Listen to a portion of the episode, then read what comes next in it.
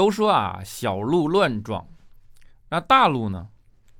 大鹿去了罗马，因为啊，条条大路通罗马。一黑到底。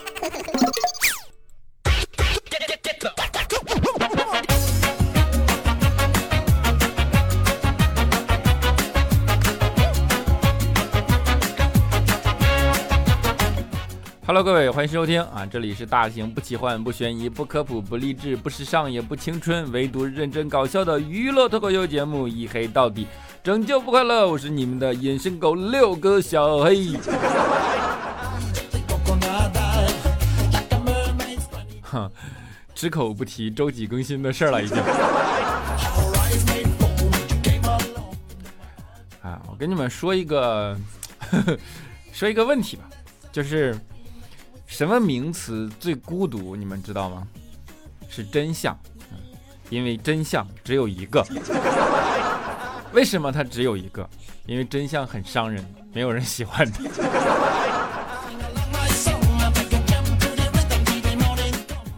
啊，那就今天跟大家说说生活中的很多真相啊。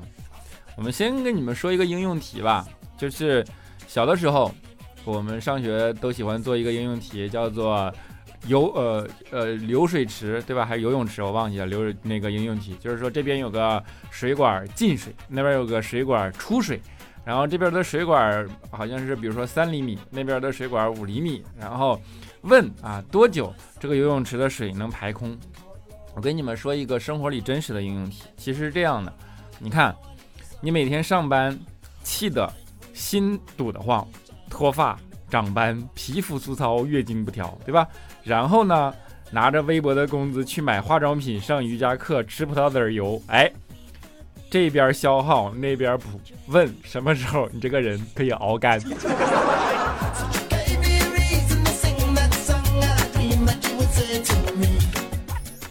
这就是社会告诉你的真相，对吧？不管你的工资是否微薄啊，你进入到了这个社会里，你就陷入了这个社会巨大的机器的这样的一个运转的过程中。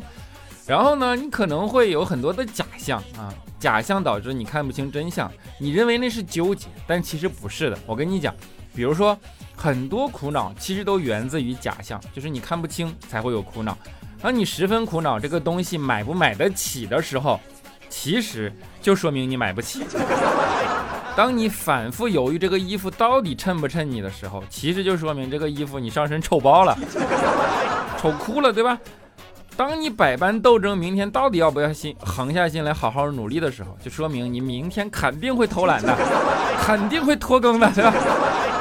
你从各种迹象猜测他喜不喜欢你的时候，就说明那个人根本就不会喜欢你的，这就是生活的真相。但是你不愿意相信他，所以你就很烦恼。假象。不只会给你带来安慰，还会给你带来苦恼，就是这么个等。所以真相只有一个，真相很孤独。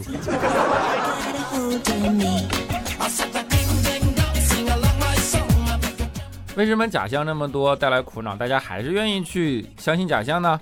啊，因为人总是逃避嘛，人总是觉得没有问题，对吧？你总是不愿意去看事实的真相。就比如说。你在一线城市里很苦逼的打拼，或者是几线城市无所谓，你在外面很苦逼的打拼，打拼，对吧？然后呢，我们很多家长喜欢教育你，比如说我妈跟我说，哎呀，就说你在外面千万不要露富啊。我就跟她说，我说这个你啊，就是不了解我的经济情况。你要真了解我的经了解我的经济情况，你应该告诉我的是，你在外边千万不要犯罪。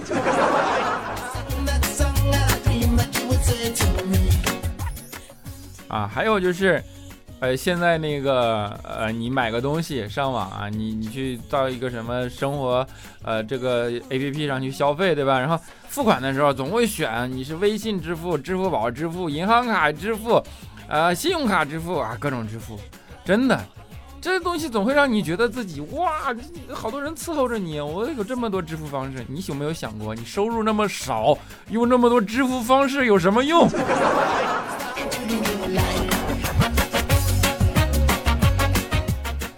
这就是生活的真相啊！人们呢，如果生活里只有真相，生活就会变得很痛苦。因为你就会感觉，我靠，这这他妈还玩个屁啊，对吧？所以呢，你会跟生活做一定的妥协，在这个妥协中呢，你跟生活达到一个和平共处的这么一个状态。这种妥协呢，其实就是怂逼啊，怂了。那怂逼听起来很低端，换一个比较文艺的方式啊，或者是换一个比较流行的方式，叫做生活磨平了你的棱角。我被生活磨平了棱角，对吧？大多数人都喜欢这样说，说的就好像他妈你战斗过一样。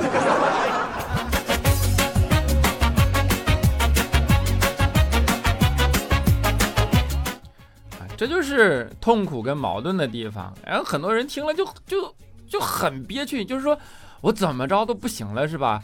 我丧也不行，呃，我就是两耳不闻窗外事也不行。我丧吧，你们叫我上进，上进就是一定有好事吗？对吧？上进心不一定是一件好事，心是上进的，但是身体只能躺着，搞得人连躺都躺不踏实。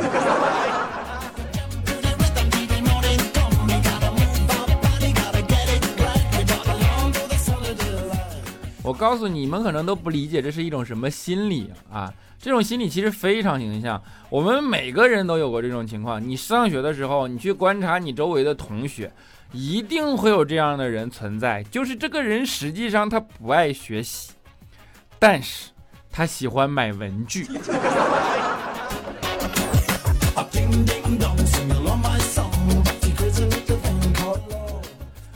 就是生活的真相，对吧？你喜欢买文具，但你又不学习，这就是你是心是想上进，但是身体却一直在躺着，躺着还不舒服。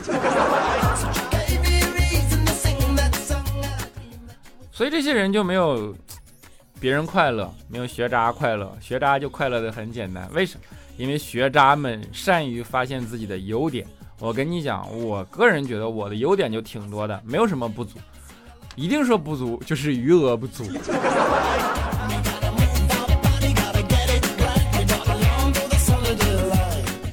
余额这件事情导致了很多的焦虑，对吧？你在呃城市里边努力工作、努力生活，吃了无数的苦，样子不就是为了余额吗？余额为了什么？不就是为了过年回家的时候扬眉吐气一下吗？又到了一年一度过年回家的时候，对吧？过年回家一件事情一定避免不了的，就是同学聚会啊。同学聚会这个东西真的已经变得味道没有办法再恢复原来本真的初衷了，没有办法再闻了啊，就是变成了互相攀比，然后旧情复燃，给当地的宾馆或当地的酒店行业贡献 GDP 的这么一件事情，对吧？然后。同学聚会呢，最喜欢见的事情就是叙旧。我跟你讲，我之前参加过一个让我特别无语的同学聚会，两个人聊天嘛，说：“哎呀，我现在我的公司正在颠覆叉叉行业，不让中间商赚差价。”对了，你做什么？对面看了看，特别苦恼，说：“哎，我呀，现在呢就做中间商。”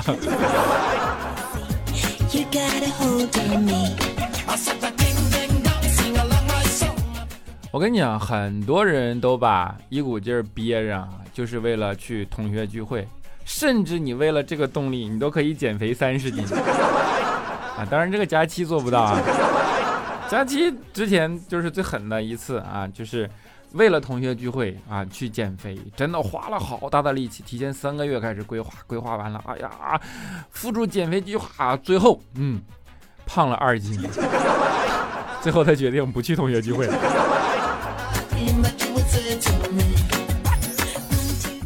我跟你讲，减肥真的是一种能力，甚至是一种天赋。有一次，啊，我同学嘛，我就碰到了，我就问他，我一个一米六五的女生，我说你，你是怎么把你的体重控制在一百斤的？他看了看我，他说，哎呀，这个的确是挺难的。当我每次发现自己体重只有八九十斤的时候，我就得拼命吃，拼命吃，拼命吃，才能长到一百斤。跟你讲，这还好没让佳琪听着，就不然。人比人气死人，你知道吗？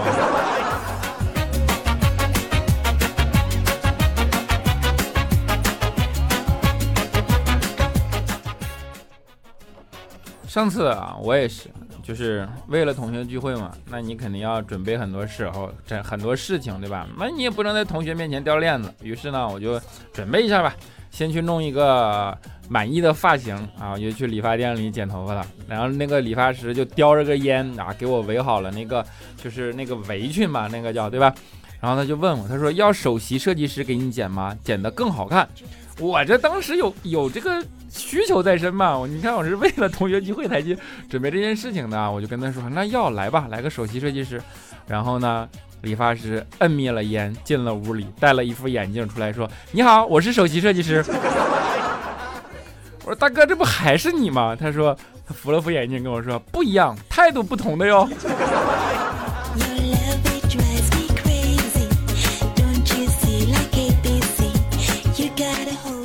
但是呢，在东北的同学聚会其实没有什么新意啊，只有一个一成不变的特点啊，或者一成不变的流程，就是喝酒。然后你们都知道，东北人在所有人的眼里的人设就是能喝酒，能喝酒，能喝酒，对吧？的确，我们东北朋友都特别能喝，十瓶啤酒下肚，一点感觉都没有，你连扇他耳光他都没感觉。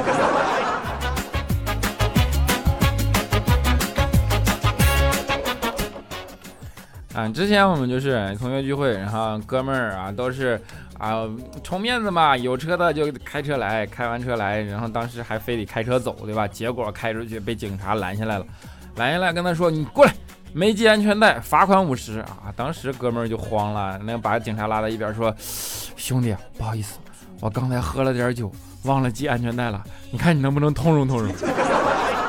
好，本来五十块钱进去蹲了七天。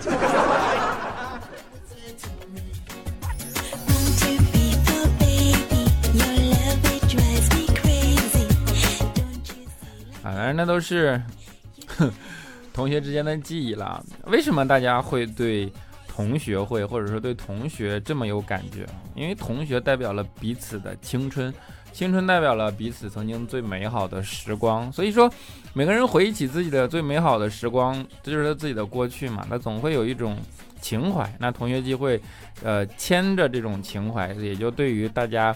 就变成了一个比较特别的存在啊，它是一种温情啊。别看我刚才怎么说去调侃这件事情上，能有同学保持这种温情在啊，那对于我们人每个人来讲，都是心理上面或者说呃情感上面不可或缺的这样的一部分啊。所以说，跟我们的同学。保持好关系，毕竟曾经那那段年少的时光，那段无忧无虑，什么都不用想，单纯就只是玩啊打闹的这样的时光，在你以后的日子里，当你真的成年，你进入工作岗位，它是真的就是没有了，你知道吗？我我的小的时候生性真的很顽劣，我那个时候是学渣，你知道高一的时候我们都淘气嘛，然后我同桌特别的淘气，然后呢他就给老师气的没招了，以后老师就不管他了，就给他安排在。最后的一排的靠窗户的那个位置，你们上过学的肯定都知道那是个什么位置吧，对吧？啊，当然，你们也能想象我当时的程度啊。安排在那就独自靠窗子坐嘛，这样上晚自习的时候，然后大家都学习，他就从窗户跳出去，然后再翻墙出去上网。他不影响别人的学习，老师也就懒得管他了，对吧？直到高二上课的第一天晚自习啊，然后呢？他依然如往常一样看着大家上晚自习，他就自己就翻窗就出去了啊。结果这一次忘了忽略了一点啊，他的座位虽然没有变，但是楼层变了。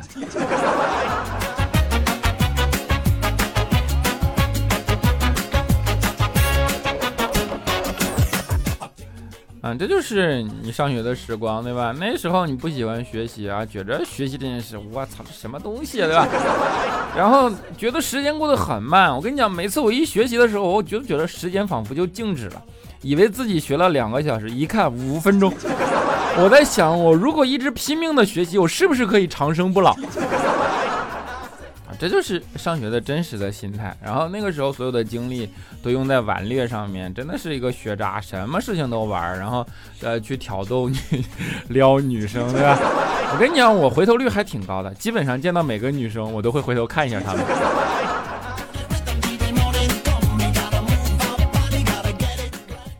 啊，当然有一次嘛，就在街上看到一个很漂亮的妹子，然后保留了当时上学的时候不是很好的习惯。我是觉得是我喜欢的类型，我就灵机一动，经过她身边的时候，故意正把身故意把身份证掉在了地上，然后头也不回的就走了。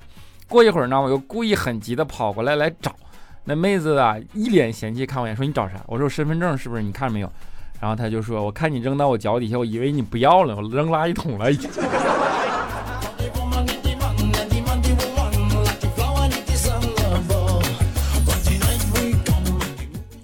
啊，这就是 上上学的时光带给我们的生活的惯性，对吧？但是等到你工作了以后呢，那样的单纯的时光就不存在了。我们工作中同事的关系啊，也就抱团取暖嘛，对吧？然后呢？那比如说，同事也会啊做菜呀，请大家去家里吃饭，就像佳期呀，自己胖成那样了，还要做菜给我们吃。有一次去呢，我们就说他不会做菜不好吃嘛，他不服，特意照着网上的食谱啊做了新菜，让我们过去尝。结果你别说，六个人一分钟就把菜抢光了。然后临走时候，我们都很激动的跟佳期说：“说佳期啊，下次啊你要想招待人，诚意一点，能不能不要六个人只做一个菜了？”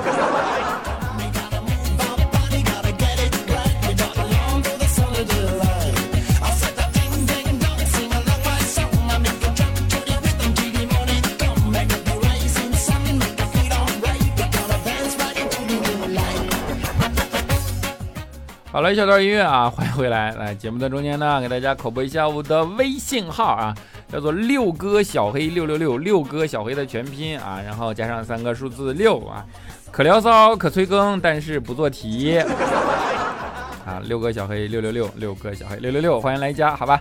下面让我们来看一下上一期节目的听众留言啊，首先是我们的沙发君，叫做冉冉零八零七，他说前排前排啊，没有毛病。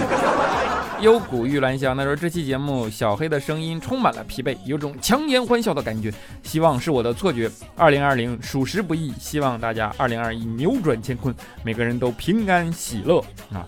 还是觉得佳期和小黑最配，欢喜冤家 CP 感爆棚，奈何就是不来电，真是愁死个人了。不疲惫啊，不强颜欢笑，这多兴奋给你们做节目。老狗牙他说：“我擦，我一直以为是六个小黑六六六，全拼没毛病的，这对吧？拼音都长一样嘛。你以为说明你没有加吗？你没加上，就是你还是没有加呀。别扯了。相忘于江湖，他说从结婚状态到离婚，再恋爱结婚，你一直都在。虽然很少留言，但是一直坚持点赞，会一直听下去的，加油。我这个节目我大概翻了一下，二零一五年做的。”所以你到现在可以的啊！希望你能够有一个好的婚姻生活，好吧？么么哒！哎呀，豆瓣酱呀，他说 Y Y 啊，哎呀，他说嘿，大连下雪了，下了好大好大的雪。ZP 早上出去回来，车库的杆儿不抬了。我老公呢也不管原因，就给管家打电话让抬杆。下车了以后呢，发现车牌号被雪挡住了。你说这男人怎么就不长点心呢？踩刹车有东西一直响也不管，真是不想做一个操心的妻子。哎，都是生活的琐碎，没有问题的，换个老公不就解决了吗？啊，加气粉他说：“小黑你好，我想咨询一下，我想学习，比如看书、学吉他。”学跳舞、健身、游泳，可是每次都三分钟的热度，怎么办？有没有好的学习方法分享给我呢？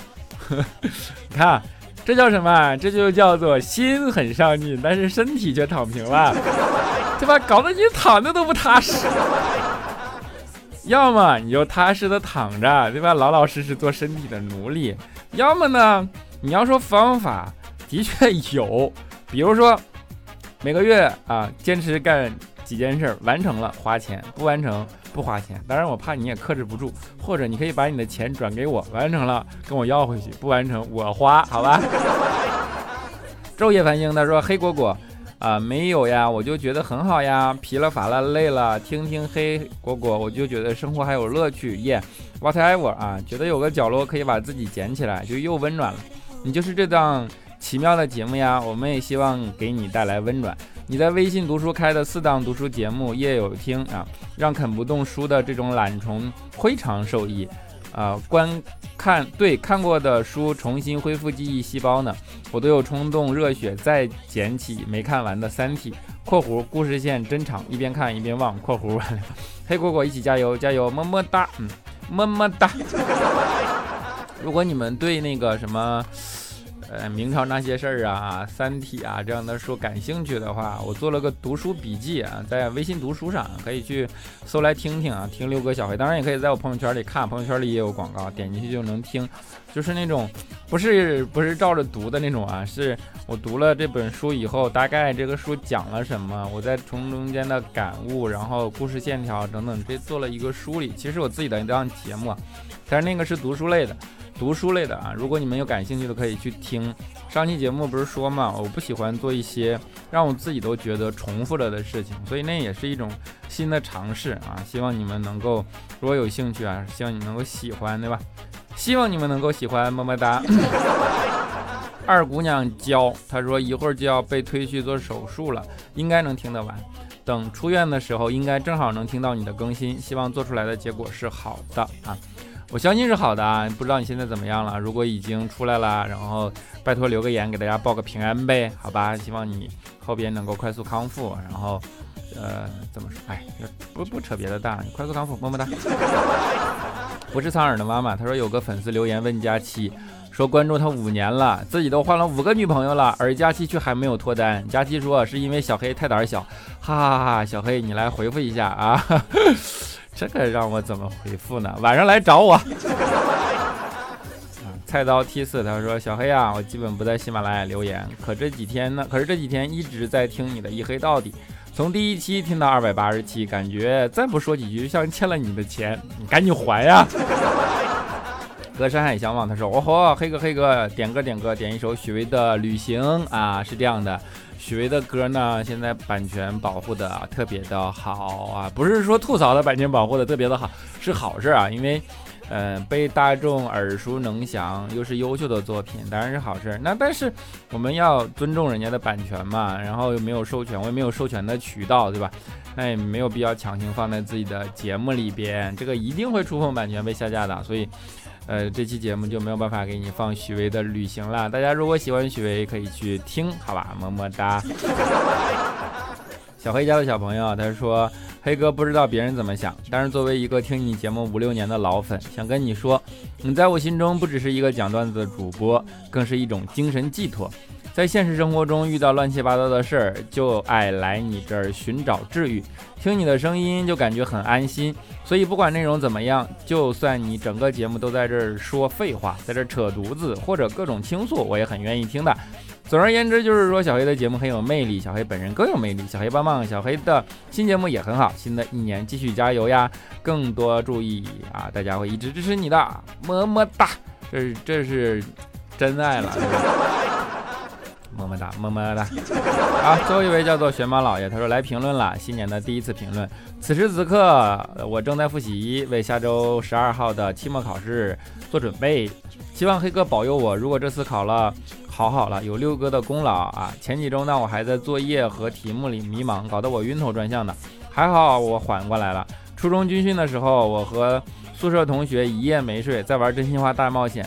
当时同学问我班里我喜欢谁，当时我茫然了。但随着三年的相处，我渐渐喜欢上了一个女生，她温文尔雅，成绩也蛮好，和我差不多。但是我和她几乎没有交流。最近呢，我一个一起打球打游戏的同学和班里另一个女生搞搞起那种关系来了。也是我和他成绩差不多，只不过那个哥们更加外向。有一个一道回家的同学坐在女神前面的后面，我也不敢向他倾诉。小黑提提意见吧，等我考完试私聊行吗？不用私聊，你就 你就表白能咋地？你这啰嗦了一大堆，你既然确认你就表白不行吗？有这么费劲吗？去表白，去表白，去表白，好吧，就。